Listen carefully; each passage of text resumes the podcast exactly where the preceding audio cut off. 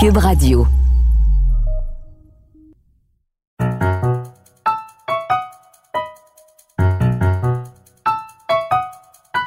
Ici Mathieu Bock-Côté et bienvenue aux Idées mènent le monde.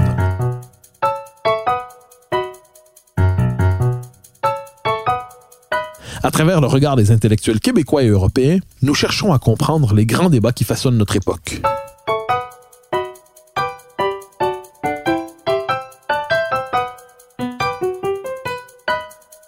La France, pour le monde en général et pour les Québécois en particulier, représente souvent un idéal, ou du moins un modèle lorsqu'il est question d'identité, de citoyenneté et d'universalisme.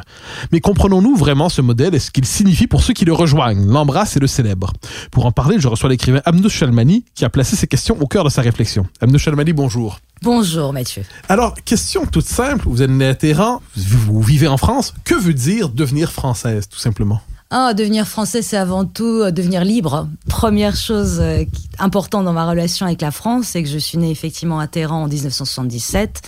Euh, on est avant la Révolution. avant la Révolution, la Révolution février 1979. la violence, les lynchages, les manifestations, les ombres, les ombres, les hommes recouverts de noir, une enfance merveilleuse qui s'est soudain recouverte de noir du fait des barbus et des femmes corbeaux et euh, mes parents qui m'annoncent euh, que à 8 ans, nous allons nous installer en France. Et je regarde mon père et il me dit nous allons au pays de Simone de Beauvoir et de la liberté. Et comme j'adore mon père, eh bien, je l'ai pris au pied de la lettre. Et effectivement, je suis arrivée au pied de la liberté. Donc, je pense même avant de découvrir la France, je me suis basée sur la promesse de mon père que en France, à Paris, je serais libre. Alors, toutes les sociétés occidentales se réclament de la liberté d'une manière ou de l'autre. Pourquoi la liberté a-t-elle une signification particulière en France, selon vous? Eh ben, c'est une histoire de famille. C'est aussi la patrie de, Victor Hugo. Et c'est vrai que mon frère, mon père a eu cette expression que j'adore. Tant qu'à être dans la merde, en, exil, en tant qu'exilé, on est souvent dans la merde. Autant l'être au pays de Victor Hugo.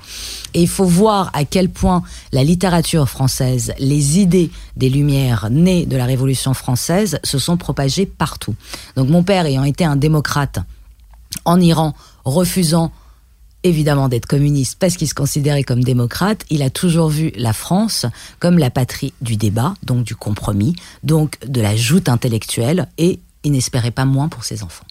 Vous dites la France, patrie des libertés. On dit aussi beaucoup aujourd'hui patrie de la laïcité. Est-ce que ce concept pour vous rime avec liberté? Évidemment. Je pense que c'est euh, la, la, France, euh, c'est euh, les deux pattes sur lesquelles elle marche. L'égalité est très important, la fraternité aussi, mais je pense que égalité et fraternité naissent de la liberté et de la laïcité. Donc c'est évident que pour moi, à qui on a collé un foulard à l'âge de 6 ans en expliquant que j'étais un objet dangereux, c'est évident que découvrir en France la laïcité, c'était mais comme si on validait le cul nu de mon enfance, puisque quand on m'a collé cette effroyable voile pour aller à l'école, la première chose que j'ai fait, mais d'une manière pas du tout intellectuelle, j'avais 6 ans, ça a été de le retirer, de retirer le pantalon qu'il y avait avec, la blouse qu'il avait avec, et courir cul nu dans la cour de mon école. Et c'était totalement naturel, et je ne comprenais évidemment pas la signification politique qu'avait ce geste. Alors, si vous deviez expliquer aux étrangers le sens de la laïcité à la française, parce que souvent en Amérique du Nord, c'est un concept mm. qui est assez mal compris, surtout aux États-Unis et au Canada anglais,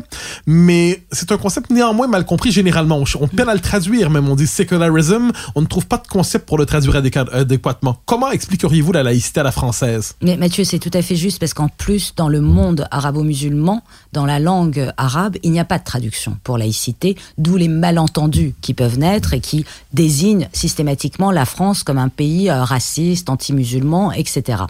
La laïcité, c'est la, j'allais dire, l'absence de la religion dans la politique. Elle peut être présente dans l'espace public, elle peut exister comme elle a toujours existé jusqu'aux crises que nous connaissons aujourd'hui, mais la laïcité, c'est la possibilité pour tout le monde d'avoir une foi sans qu'elle vienne interférer avec le statut de citoyen. Et surtout, cette laïcité permet aux sans-dieu aux athées d'avoir la même existence et ne pas être poursuivis pour être athée, pour ne pas croire en Dieu. C'est quelque chose d'exceptionnel. Donc concrètement, ça veut dire que vous allez à l'école, par exemple, au contraire de l'Allemagne, où dans toutes les écoles, vous avez un crucifix, et ben vous venez en France, il n'y a pas de trace d'aucune religion. Donc il y a d'obligation d'adorer aucun Dieu. Vous le faites, mais chez vous.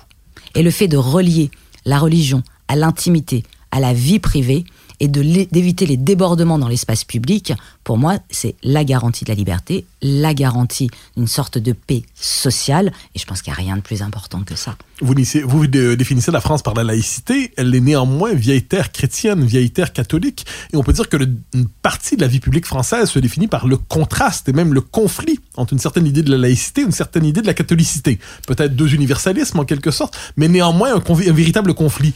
Euh, pour vous, y a-t-il ce conflit, est-il fécond ou en dernière instance, la laïcité a vocation à se libérer une fois pour toutes un jour de la trace chrétienne de la France? Non, je pense pas. Je pense que c'est la laïcité et la chrétienté sont liées. C'est que je pense que la laïcité n'aurait pas pu naître ailleurs que sur une, terre chrétienne. Le message, à la base, si on regarde, évidemment, étant athée, mais comme euh, disait mon père, décidément, mon père m'a beaucoup influencé, c'est qu'effectivement, quand on est athée, la première chose à faire, c'est de connaître toutes les religions, de lire, d'apprendre. Donc, je connais euh, mon christianisme, comme je connais mon islam, comme je connais mon judaïsme, je suis même allé jusqu'à connaître mon bouddhisme. Euh, le christianisme et son message universaliste a préparé le terrain à la laïcité. La laïcité, je veux dire, n'avait n'aurait pas pu naître ailleurs qu'en France. C'est la rencontre d'une terre chrétienne et d'une révolution française. C'est ces deux événements majeurs, le fait que ce soit une terre chrétienne et que ce soit sur cette terre chrétienne que ce soit développé la révolution française et l'idée de l'universalisme qui rejoint l'idée de l'universalisme chrétien qui a permis la naissance de la laïcité. Alors, la laïcité n'est pas qu'un principe universel, c'est aussi une culture en France. Mm. Alors, je vous poserai la question très largement parce que vous êtes devenue française. Mm. Que veut dire devenir française? Déjà, ça veut dire voter. Ah Ce qui est quand même énorme. Mais culturellement, parce que c'est quand même pas, pas important. C'est-à-dire, à quel moment, mentalement, devient-on française? Moi, je pense que, sincèrement, si on considère que devenir française, enfin, chez moi, correspond à une joie, je crois que je suis devenue française la première fois que j'ai vu le Colaro Coco Show dans les années 80, qui était une émission qui passait en fin de journée et qui se terminait par un striptease de femmes. C'était absolument fascinant. C'est à une heure juste avant le journal, évidemment qu'on regardait parce que c'était encore la guerre Iran-Irak et on se tenait au courant de ce qui se passait dans le pays natal, dans un pays d'où je venais et qui avait nié le corps féminin, qui l'avait euh, recouvert de noir, qui l'interdisait d'expression, d'existence, de sexualité, de sensualité, de voir à 8h moins 5 une femme se mettre nue, c'était un choc. Et de là, évidemment, ce qui n'est pas étonnant, j'en suis venu à découvrir la littérature libertine très jeune, adolescente, vers 13-14 ans, puisqu'on habitait dans le quartier de la Bastille. Donc forcément, moi, je voulais savoir de, de quoi tous ces pierres étaient le nom. On avait encore euh, des traces de la Révolution française dans ce quartier. C'était absolument fascinant. Et en tombant dans la littérature libertine, euh, dans les romans philosophiques, comme on disait euh, à l'époque, au XVIIe ou au XVIIIe siècle, c'était j'ai voulu être française et j'étais heureuse de faire française parce que comme me l'a appris la littérature libertine, libérer la tête va avec le fait de libérer le corps. Et cette espèce d'idée totale de l'homme, du fait que le corps ne doit pas être nié et que tout mouvement de libération va avec la tête et le corps. Oh, mais cette joie d'être française, je crois que je l'ai ressentie ce jour-là. Alors, vous évoquez à plusieurs reprises le corps féminin, euh, et c'est une question qui revient souvent en France, c'est-à-dire même pour l'étranger, c'est-à-dire les, les Nord-Américains ne comprennent pas toujours les rapports de séduction en France entre l'homme et la femme. Ils ont l'impression qu'il y a quelque chose de suspect à travers ça pour un certain islam, la présence, le dévoilement du corps féminin est nécessairement appel presque à des, des, comportements euh, licencieux. Alors, quelle est la place du corps féminin en France? Est-ce que c'est un élément d'identité nationale? C'est un élément d'identité nationale parce que, comme je le disais, c'est passionnant. Dans la littérature libertine, c'est la première fois que je lisais. Bon, j'avais 13-14 ans depuis j'ai lu, donc euh, ça s'est confirmé. C'est la seule littérature où tous les narrateurs sont des narratrices. Ce sont les femmes qui initient avec des hommes. Hein. Il n'y a pas de sexisme à l'envers dans la littérature libertine. Et parce que la femme était, j'allais dire, la dernière roue du carrosse, c'était des jeunes filles qui étaient initiées, des jeunes filles prisonnières des dogmes du clergé, euh, persuadées que les feux de l'enfer les attendaient si elles osaient euh, s'éloigner de la voie du Seigneur. Et c'est la rencontre d'une femme plus âgée, la plupart du temps, qui leur ouvre euh, l'esprit et elles découvrent qu'il existe un autre monde, un autre monde où leur corps n'a pas à avoir honte, un autre monde où leur corps, en s'exprimant quelque part, révolutionne la société.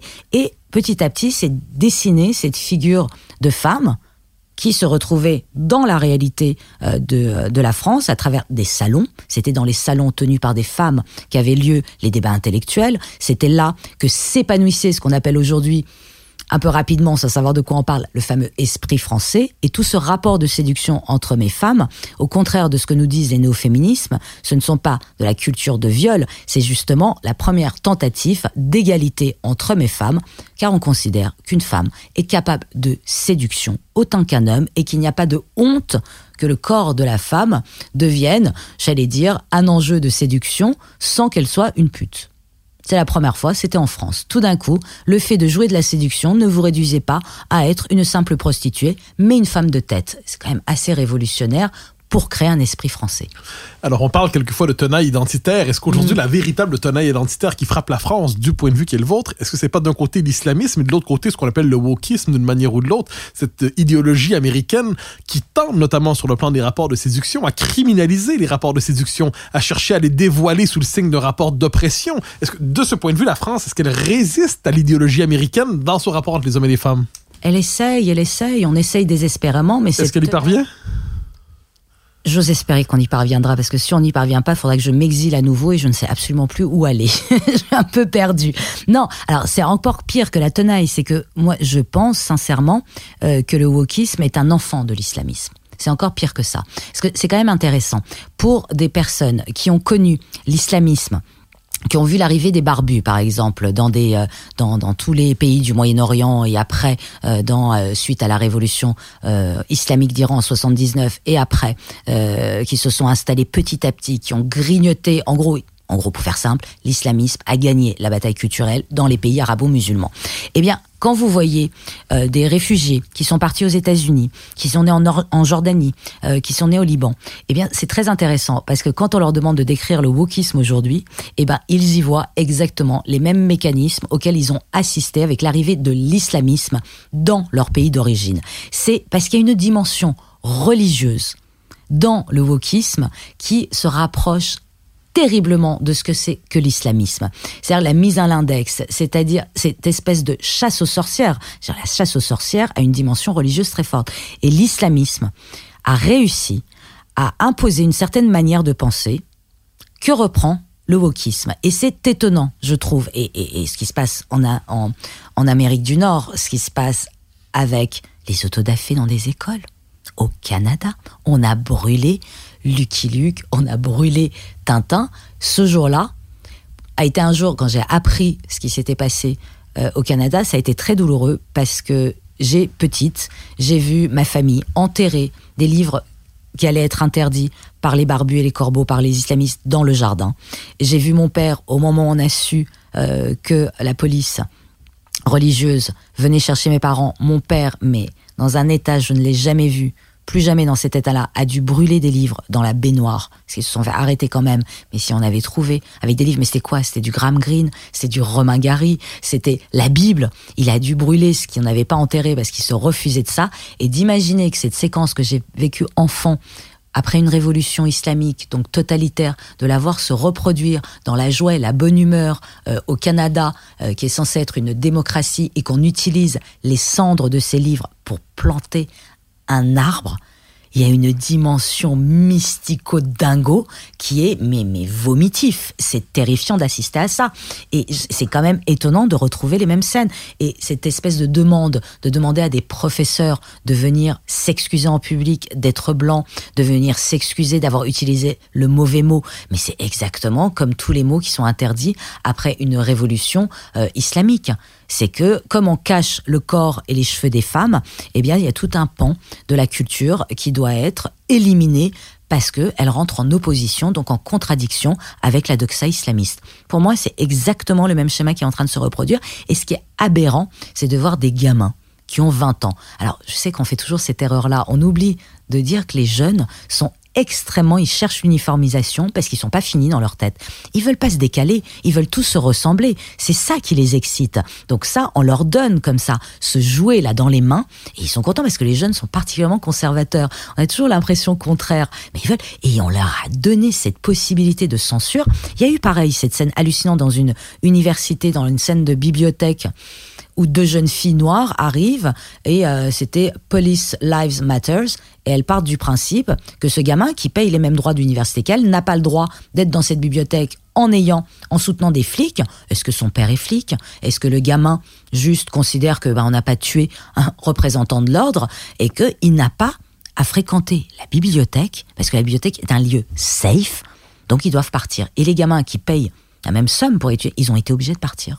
C'est hallucinant. Et ben ça, c'est des scènes que n'importe qui qui a vécu euh, la révolution islamique ou qui a vu l'arrivée des islamistes à Alger, à Damas, à Beyrouth Sud peut raconter exactement la même chose. C'est ça qui est hallucinant je reviens sur l'incompréhension de la culture française d'un point de vue nord-américain. Parce que finalement, la culture française est difficilement comprise aujourd'hui, un peu partout en Occident, étrangement. C'est vrai. Euh, il y a eu toute la vague MeToo dont on a beaucoup parlé il y a quelques, années.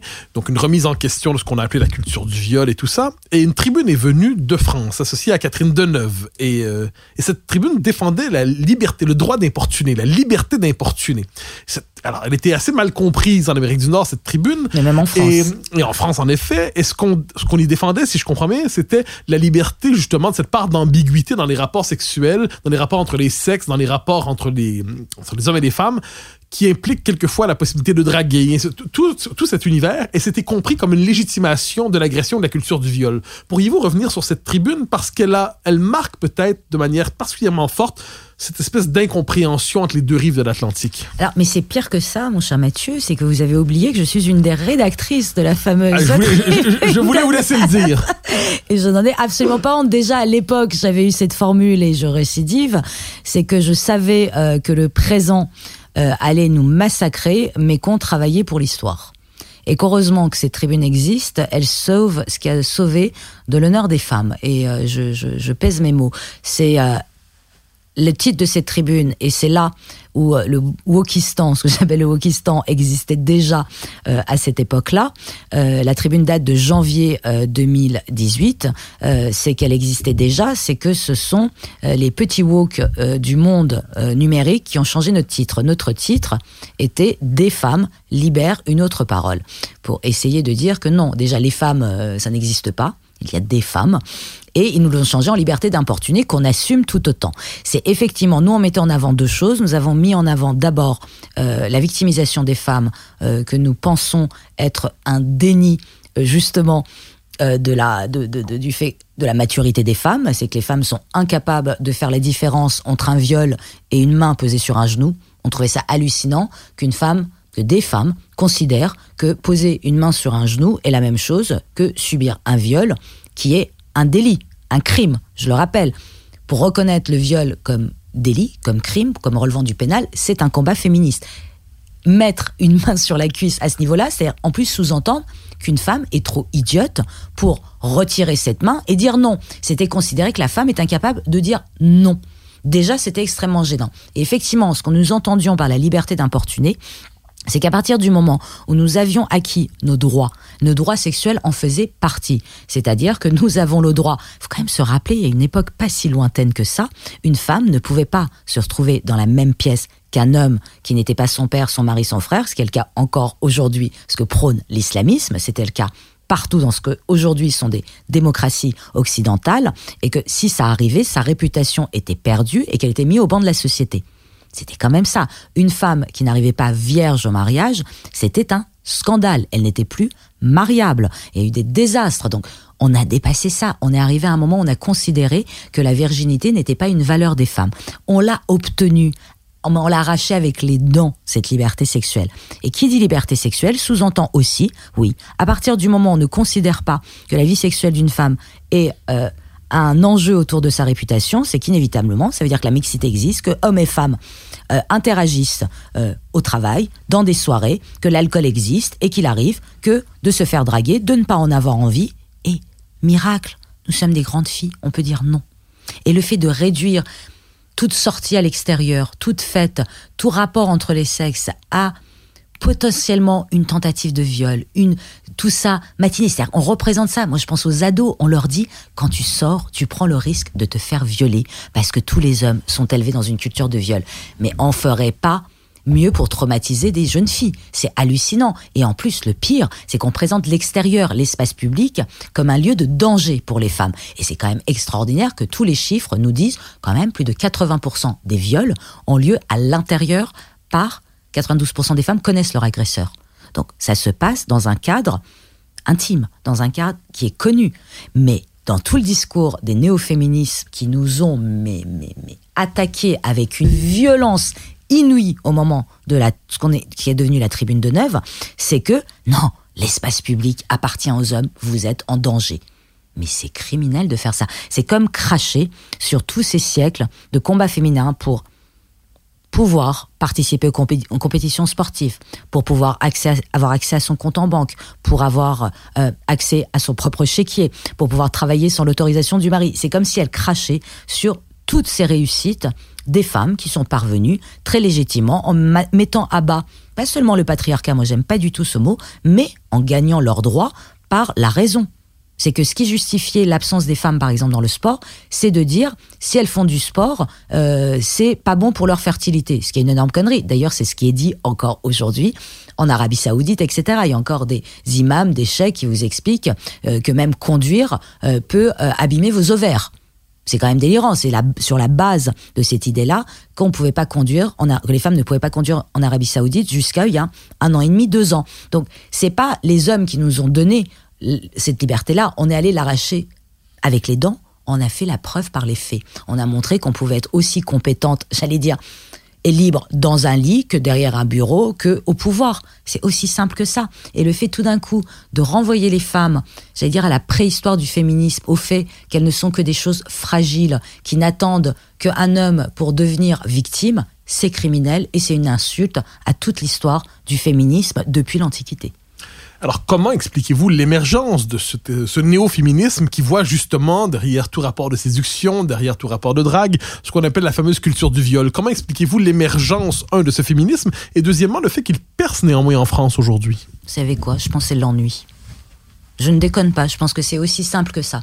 C'est que nous sommes quand même arrivés en Occident, et moi ayant toujours des cousines en Iran, c'est je ne comprends pas pourquoi mes cousines, parce que nées en Iran et parce que qui n'ont pas eu la chance d'être exilées en France comme moi, ont moins de droits que moi. Elles, mes cousines qui sont obligées de porter le voile, quand elles entendent les débats des féministes intersectionnelles, néo-décolonialistes, je ne sais quoi, bidules déconstruites, etc., elles font des yeux tout ronds, elles font mais c'est quoi? Elles veulent quoi? Elles veulent quoi? Parce que si elles veulent, moi je vais bien m'échanger euh, ma place avec elles et qu'elles viennent vivre ici. Elle sera protégée, euh, elle sera sous voile, euh, personne ne la regardera, personne ne la touchera, tout rapport entre les sexes sera criminalisé et tout.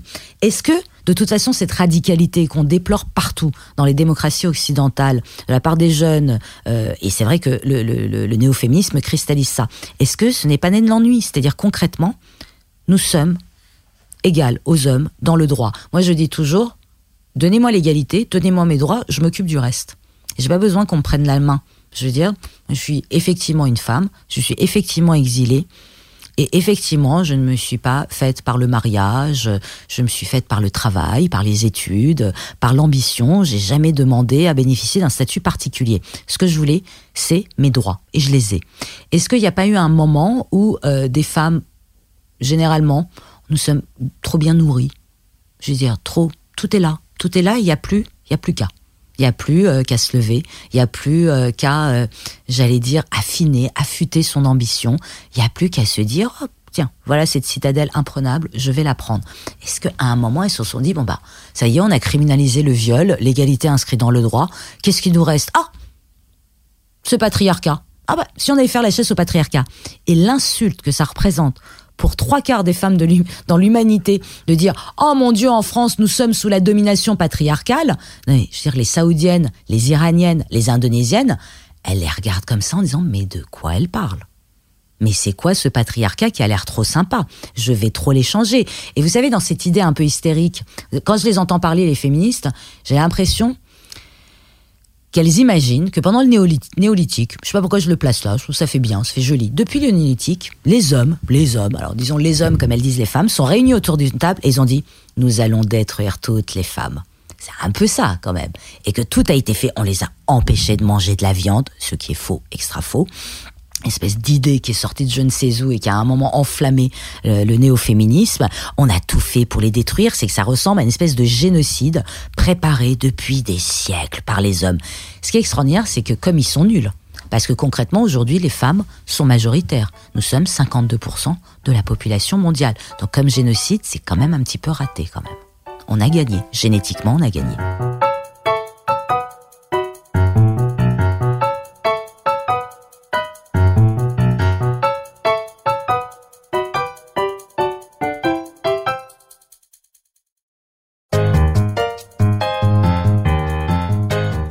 Dernier moment sur la question justement des rapports entre les hommes et les femmes Ah, en les France femmes parce qu'elle est, parce qu'elle est fondamentale, je crois, parce qu'elle elle demeure objet de fantasmes par rapport à la France et d'incompréhension.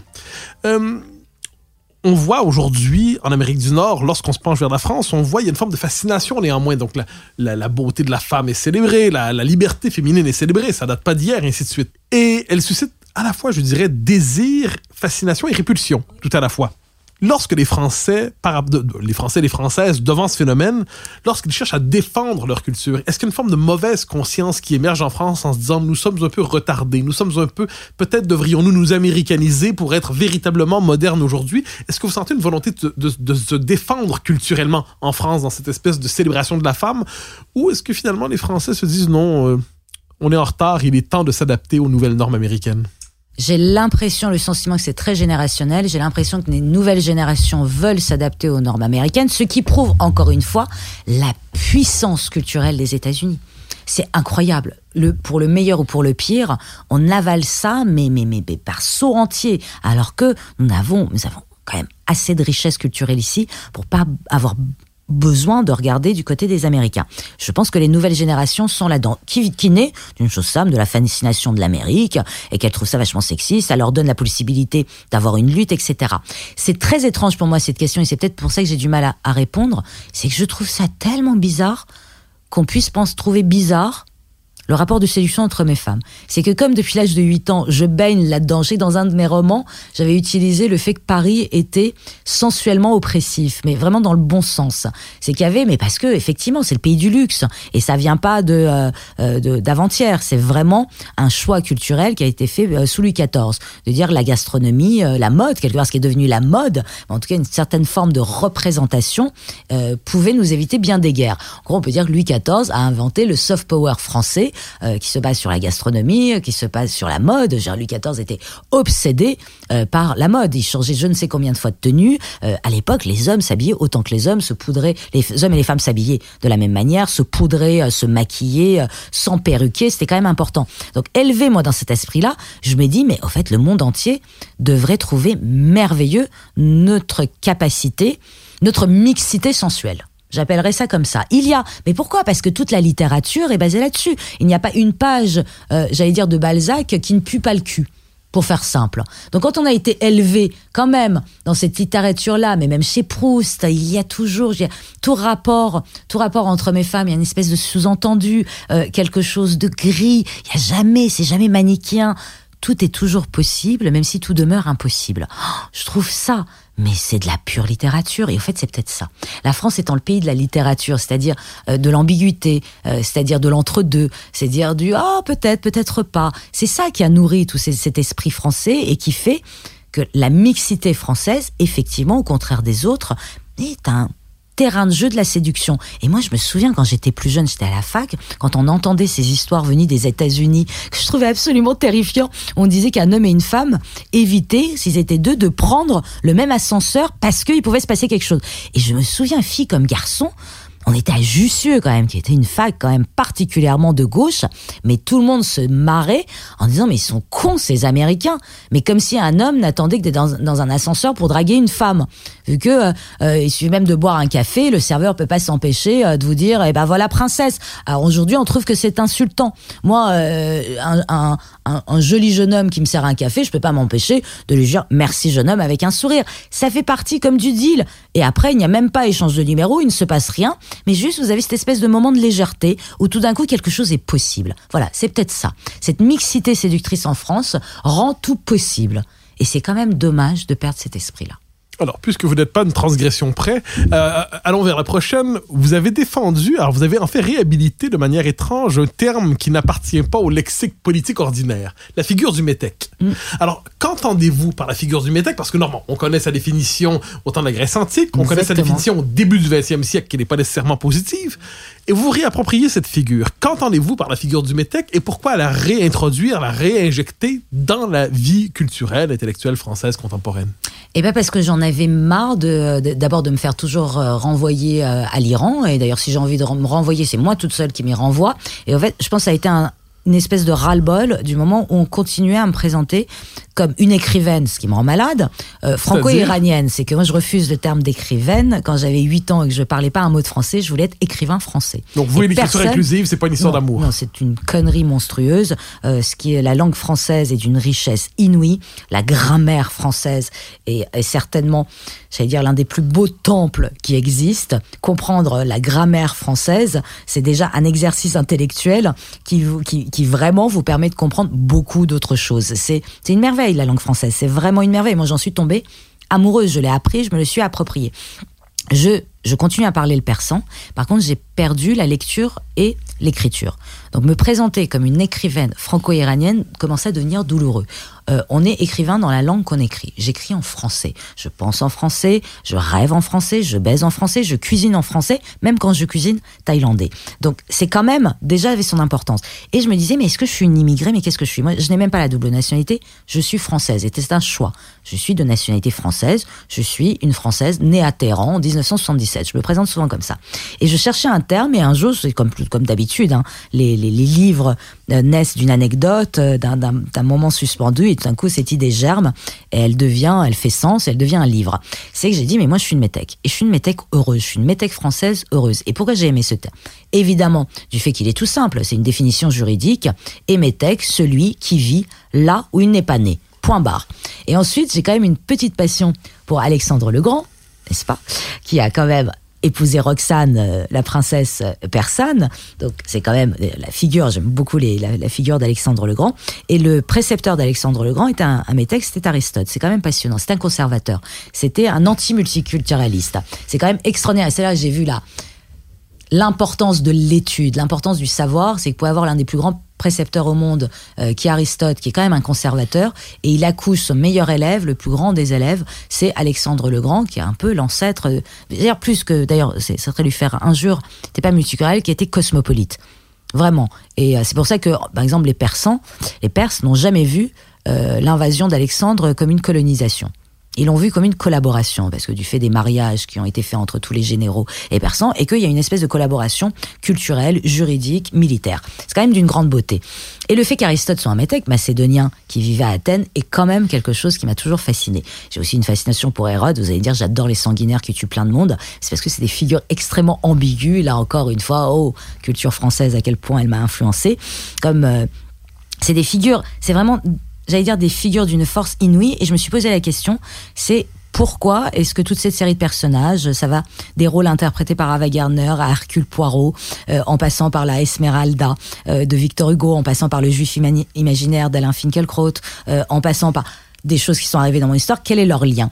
Et le lien, c'est que le métèque est une liberté qui flotte. C'est-à-dire que non seulement elle est en rupture avec son pays de naissance, son pays natal, mais il est aussi en rupture, et ça je pense c'est fondamental, avec sa communauté de naissance artificiellement reconstituée dans le pays d'adoption. Et c'est ça qui est fascinant, c'est que ce métèque, du fait de, de, de dessiner lui-même au fur et à mesure de son avancée, de son expérience, ses propres racines, ça lui donne un statut extraordinaire, c'est-à-dire qu'il regarde le pays où il vit, le pays qui s'approprie, toujours avec un petit pas de côté. Et je pense que ce regard, ce petit pas de côté, c'est ça qui permet la richesse des nations et qui permet d'avancer. Ce n'est pas un immigré, euh, ce n'est pas un exilé, ça l'a été, comme il a été exilé ou immigré, mais il choisit d'être un métèque. C'est-à-dire qu'il s'agit de rentrer dans le paysage, dans, dans cette broderie qui est une nation, il, essaie de, il décide de se l'approprier, mais il ne peut pas le voir comme quelqu'un qui est né sur place. Il a ce petit regard décalé, et c'est ça qui apporte la richesse. Picasso est un métèque. Picasso a regardé la culture française, il est venu avec son origine espagnole, et il a créé une couche supplémentaire dans la culture française. Mais saint métèques, ce que j'appelle mes saint sous, euh, évidemment, euh, Modigliani, pour qui j'ai un amour absolu, euh, bien sûr, euh, tous ces personnages-là qui sont venus habiter Paris, qui aujourd'hui habitent nos musées, c'est ce petit regard décalé qui leur a permis non seulement de mieux comprendre peut-être la France que ceux qui, sont nés dedans, qui sont tellement habitués qu'ils ne voient même pas les choses euh, à force, les choses extraordinaires, et d'y rajouter une couche qui va créer une richesse et qui participe, j'allais dire, de la beauté euh, nationale d'un pays, d'une culture, etc. Je retourne la question néanmoins. Vous parlez du privilège du Métèque Mm. en quelque sorte, qui voit de l'extérieur Mm. son pays d'accueil Mm. et qui l'apprécie d'autant plus. Mais y a-t-il un privilège du natif néanmoins? C'est-à-dire, est-ce que le natif a néanmoins un regard particulier qu'envirait d'une manière ou de l'autre le Métèque? Ah oui, bien sûr. A, y a, mais je trouve que, mais voilà, mais tout de comment comment on l'aborde, c'est que euh, c'est vrai quand on arrive dans le pays d'adoption avec les bras grands ouverts et complètement fasciné par ce qu'on découvre, et c'est peut-être ça la différence, c'est que ma famille, beaucoup de familles d'exilés euh, ou d'exilés politiques ont choisi ce pays-là. C'est-à-dire qu'on peut dire légitimement, euh, ma famille peut le dire, la France nous a sauvé la vie puisqu'on était en danger de mort. Donc il y a déjà à la base une reconnaissance. Donc on- quand on rencontre les natifs, il y a déjà ce merci. C'est que vous, en nous accueillant, vous nous avez sauvé littéralement la vie, sinon on serait mort. Donc il y a déjà une espèce de reconnaissance qui fonde le début de la relation, et après arrive ce grand moment, enfin moi que je trouve extraordinaire, ce grand moment de l'échange. C'est-à-dire qu'au début, quand on arrive, on n'a pas grand-chose, sauf quelques trucs culinaires, quelques trucs culturels. Enfin, je sais pas, peut-être que mes parents sont aussi bavards et aussi amoureux de la culture et des autres que moi, mais commence un échange, commence un échange, commence un échange. Tu me fais la blanquette de veau, je te fais un rollmé sabzi, on s'assoit autour de la même table, on discute, on se rend compte des multiples ponts, puisque depuis tous les pays, toutes les ethnies, à travers la guerre, ont été en contact depuis la nuit des temps. Donc on découvre quand même, vous voyez, par exemple en, Perse, l'une des premières familles qu'on a rencontrées, c'est des juifs euh, de Turquie, qui étaient rue de la Roquette. C'est un quartier historiquement où habitaient les juifs euh, originaires de Turquie. Évidemment qu'on avait énormément de ponts. On a commencé comme ça. Après, on a rencontré une famille originaire, la, maman était originaire de Grèce. Eh ben, en Grèce et en Iran, on mange la même chose. Du fait de, des guerres médiques, eh ben, il n'y a pas que la guerre, on a aussi échangé euh, des recettes de cuisine. Donc, on a rencontré des familles françaises et on s'est rendu compte aussi, euh, les lettres persanes, vous allez dire, sont largement suffisants, c'est que combien on avait de choses à échanger. Ça se fait comme ça, mais au fait, tout dépend de comment vous abordez euh, euh, le. Vous partez à l'abordage du pays d'adoption. Si vous partez en disant, euh, mais de toute façon, on peut pas s'entendre, vous êtes nuls, oh, vous avez vu vos femmes, elles sont trop à poil, vous avez vu euh, vos escargots, c'est dégueulasse, c'est sûr que ça va pas marcher. hein. Donc c'est pour ça j'ai certainement une vision déformée, parce que moi je suis arrivée avec les bras grands ouverts, euh, prête à euh, apprendre, à découvrir, et que mais dans quel pays au monde? Et ça, c'est vrai que c'est une chance. Je veux dire que ce soit les, cimetières, la géographie française. Je veux dire, chaque région est, est une découverte et la géographie est une, est une personnalité différente. Donc vous rencontrez évidemment. Et en plus, moi, j'adore voyager, j'adore aller parler aux gens. Et je vous assure que euh, depuis 1985, je suis en France. J'arrive avec ma gueule de métèque et avec mon prénom de métèque. Et, et je vous assure que j'ai jamais été mal accueilli nulle part. Est-ce que le métèque peut, vou- peut vouloir devenir relatif en quelque sorte? C'est-à-dire qu'on sent chez quelquefois, chez les migrés, chez le métèque, un désir d'assimilation tel qu'il s'approprie jusqu'à l'origine du pays d'accueil. Est-ce que cette tentation vous a traversé? Mais je crois que sans, non seulement elle m'a traversé, mais que je le veuille ou non, mes racines les plus solides sont les racines françaises.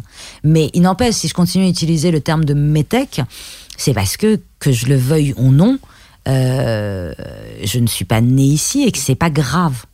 Je veux dire, ce n'est pas grave, mais il n'empêche, je suis enraciné ici. Vraiment. Je pense que l'assimilation a super bien marché avec moi.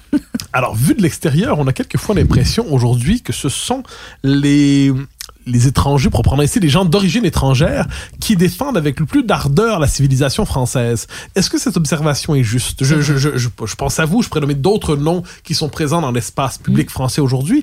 J'ai comme l'impression que le patriotisme français est, d'au- est porté avec d'autant plus d'ardeur qu'il vient de gens qui ont choisi la France plutôt qu'ils sont nés, qui ont eu le privilège d'y naître. Je me trompe? Non, c'est vrai, c'est vrai, mais j'allais dire, euh, ceux-là, ce sont tous euh, les enfants de Romain Gary. C'est évident, moi je suis là-dessus, je suis Romain Gary, qui est certainement l'un de mes auteurs préférés, qui pareil, le français n'était pas sa langue maternelle, euh, la France n'était pas euh, euh, son pays de naissance, et quand Romain Gary se dit patriote, moi je me dis patriote comme lui, c'est-à-dire le patriotisme, c'est être pour, le nationalisme, c'est être contre.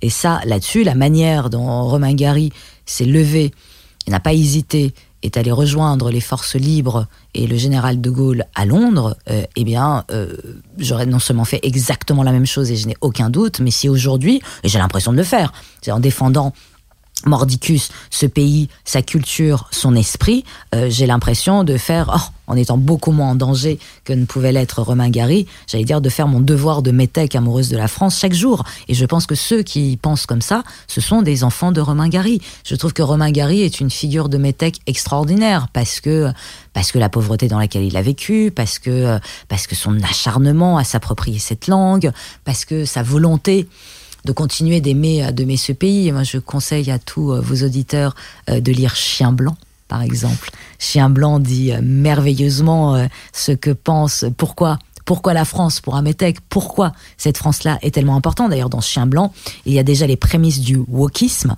et la manière dont Romain Gary se défend, c'est le mode d'emploi idéal pour se défendre. Donc oui, oui, nous parlons un français euh, euh châtié. Oui, euh, euh, nous avons peut-être même de la mauvaise foi, nous les enfants de Romain Gary, à défendre la France mordicus. Ça n'empêche pas la critique, ça n'empêche pas l'exaspération. Mais ce qui est certain, c'est que ce pays, nous l'avons fait, nous l'avons fait nôtre, et que pour ça, bah, la preuve, c'est que euh, c'est à nous de le glorifier aussi.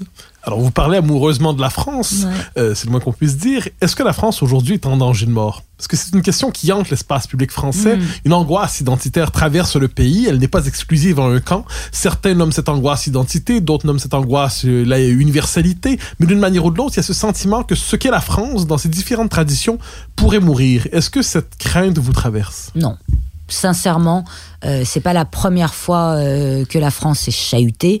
Je veux dire, euh, ce pays a été chahuté euh, pour, pour, pas aller, remonter très très loin, mais elle a été chahutée au moment de la Révolution française. C'est quand on me dit, oh là là, la laïcité, oh là là, on est les seuls en Europe à penser comme ça, oh là là, est-ce que vraiment on a raison?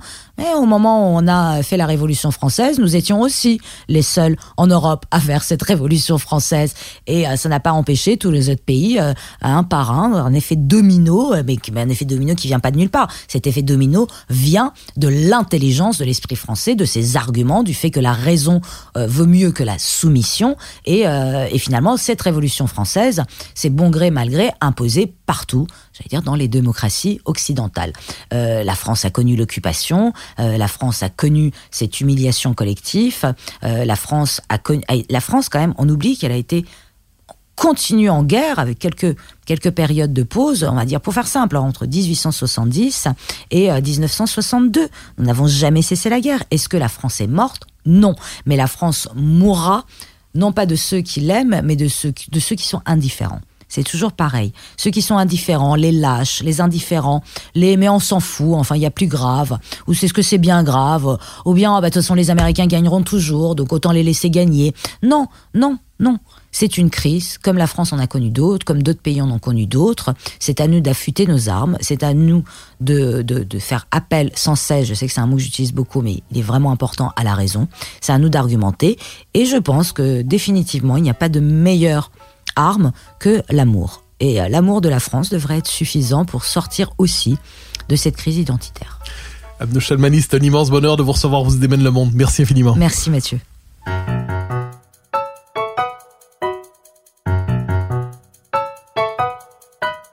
Chers auditeurs des Idées mènent le monde, vous pouvez partager les épisodes que vous aimez sur vos réseaux sociaux.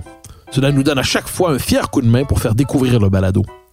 Aussi, si vous écoutez sur une autre plateforme que Cube Radio, laissez-nous un commentaire.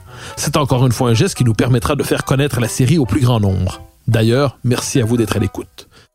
Vous pouvez me suivre sur Twitter et sur Facebook. Vous pouvez également lire mes chroniques chaque mardi, mercredi, jeudi et samedi dans le Journal de Montréal. Vous pouvez aussi me suivre à la joute sur LCN ainsi qu'à l'émission de Richard Martineau à Cube Radio. Recherche et animation. Moi-même, Mathieu Bocoté. Montage et réalisation, Anne-Sophie Carpentier. Une production de Cube Radio.